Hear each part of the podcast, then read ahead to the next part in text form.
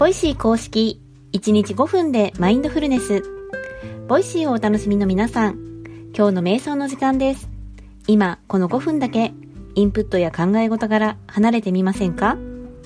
瞑想は呼吸に意識を向けることでストレスの低減や心の安定、仕事のパフォーマンス向上に役立つとされています。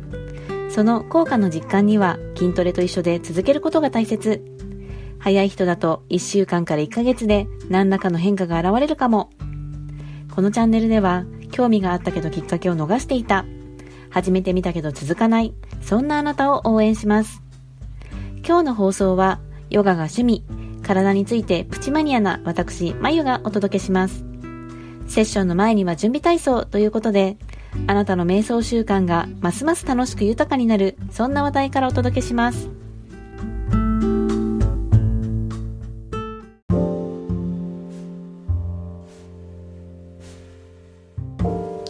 このチャンネルは公式として提供していますが、ボイシーにはインフルエンサーからプロフェッショナルまで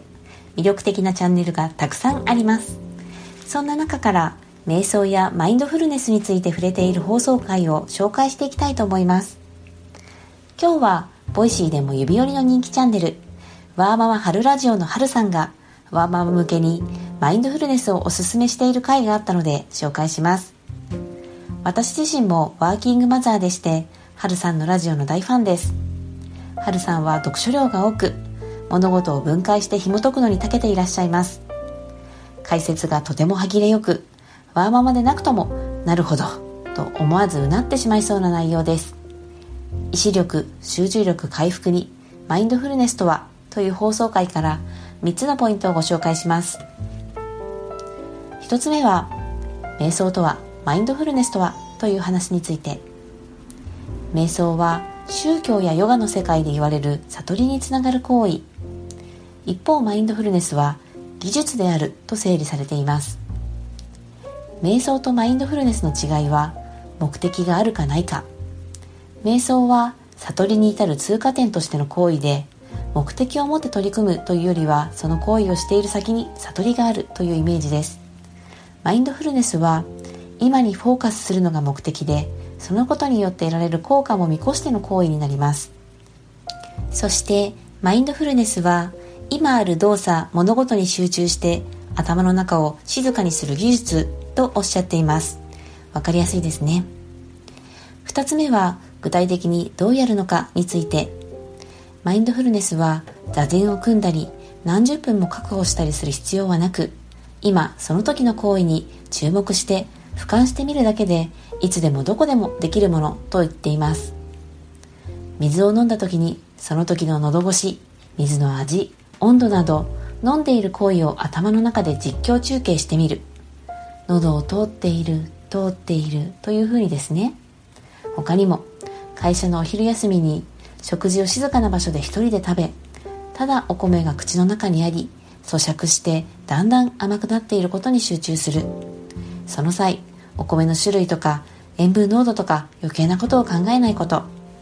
つまり食べる以外にも歩行中や寝る前など思考がバラバラしている時にひたすら自分の今を実況中継するだけで頭の中が精妙になってくるとおっしゃっています。3つ目、じゃあ春さんはどうやっていてどう感じているのについて。これ一番気になりますよね。春さんが時折やっているのはビールを飲む時と朝起きた時だそうです。ビールの缶を開けた時の指の冷たさ、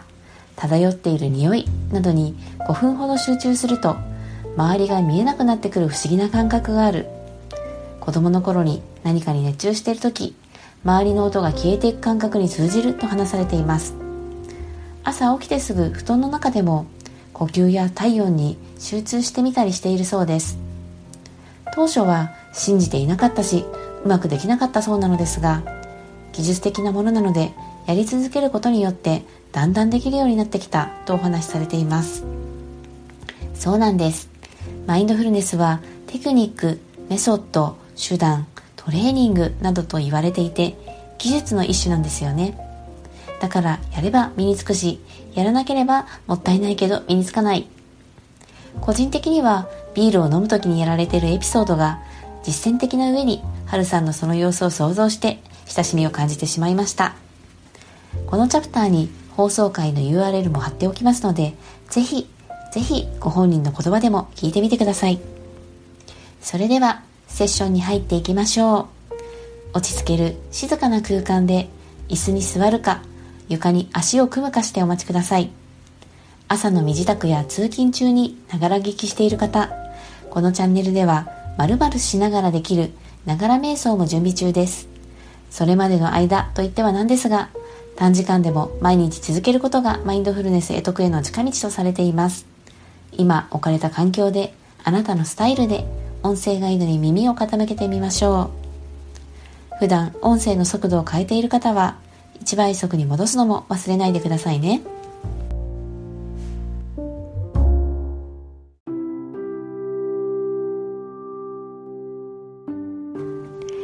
楽に座り、姿勢を整えます。椅子に浅く腰掛け、両足の裏をしっかり地面につけます。床で足を組むなど直に座っている場合も、重心を地面に預けます。背筋を伸ばし、頭を軽く持ち上げ、その他の余計な力を抜いていきましょう。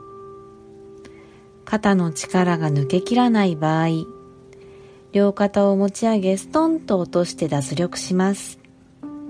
両肩を水平に保ちます。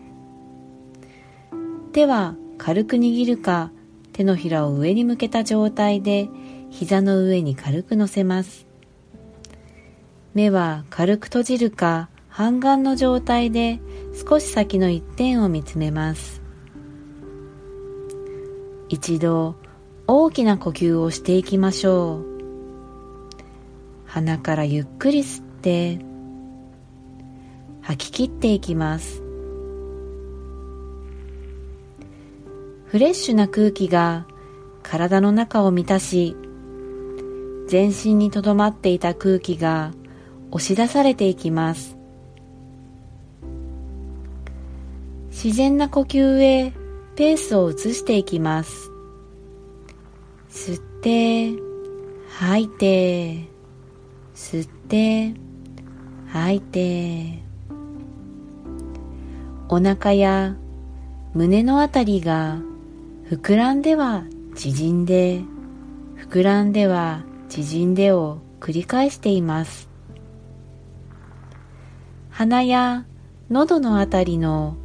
空気の出入りを感じ取ることもできるでしょう。深く長く一定になどと思う必要はありません。ありのままに丁寧に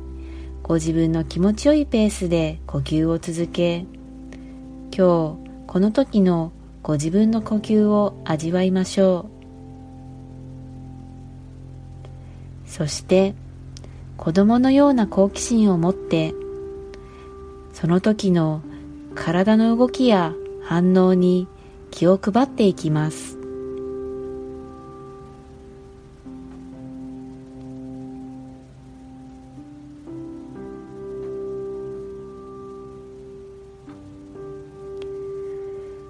呼吸を送り込むたびに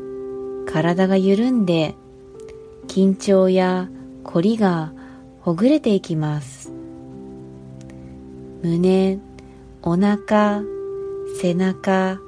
腰回り、右手、左手、右足、左足、一つ一つ意識を向け、凝りや詰まりを感じるところがあれば、風船を膨らませるようなイメージで、より丁寧に空気を送り込んでみましょう。この時間のこの時にしかない呼吸に意識を向けることで、今この時のご自分の状態、昨日との違いに気がつくことがあるかもしれません。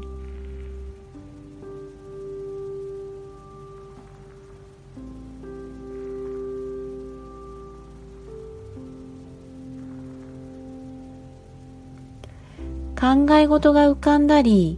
呼吸や体の動き以外のことに意識が向いてくることもあるでしょう。その時は、いい悪いといった判断をせず、ご自分のその状態にただ気がついて受け入れてきます。そして、少しずつ呼吸に意識を戻していきましょう。雑念が浮かんだら、そのことに気がついて再び呼吸に帰っていく。呼吸は船の怒りのように戻る場所を示してくれています。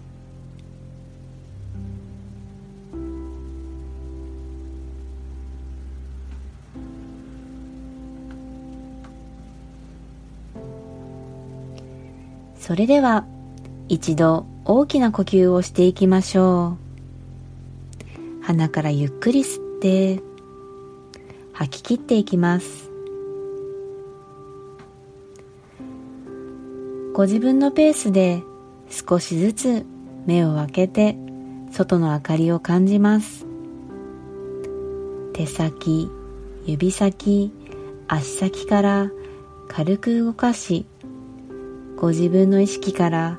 外の世界に戻ってきます。お疲れ様でした。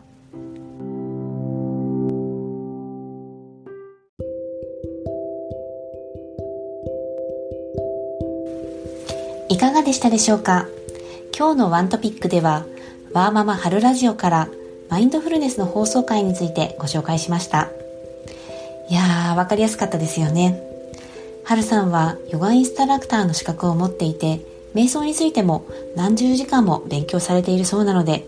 持ち前の分解力に加えて説得力がさらに増していたんじゃないかなと思う放送回でした。私もヨガをするのですが、ヨガ的な心身の向き合い方やメンテナンスの話もされているので、わーママ春ラジオとてもおすすめです。さて、今日の放送はここまでです。このチャンネルは冒頭のワントピックと音声ガイドによる瞑想という構成で毎日放送しています。パーソナリティは私まゆとカズ、カイが日替わりで担当。3人ともリスナーの皆さんと瞑想を習慣化していくことに静かに心を燃やしています。気に入っていただけたらチャンネルフォロー、コメント、SNS でシェアいただけると嬉しいです。この時間を持てたことに感謝し、この後の時間が穏やかで満ち足りたものになりますように。今日の担当はまゆでした。明日の数の放送もお楽しみに。それでは。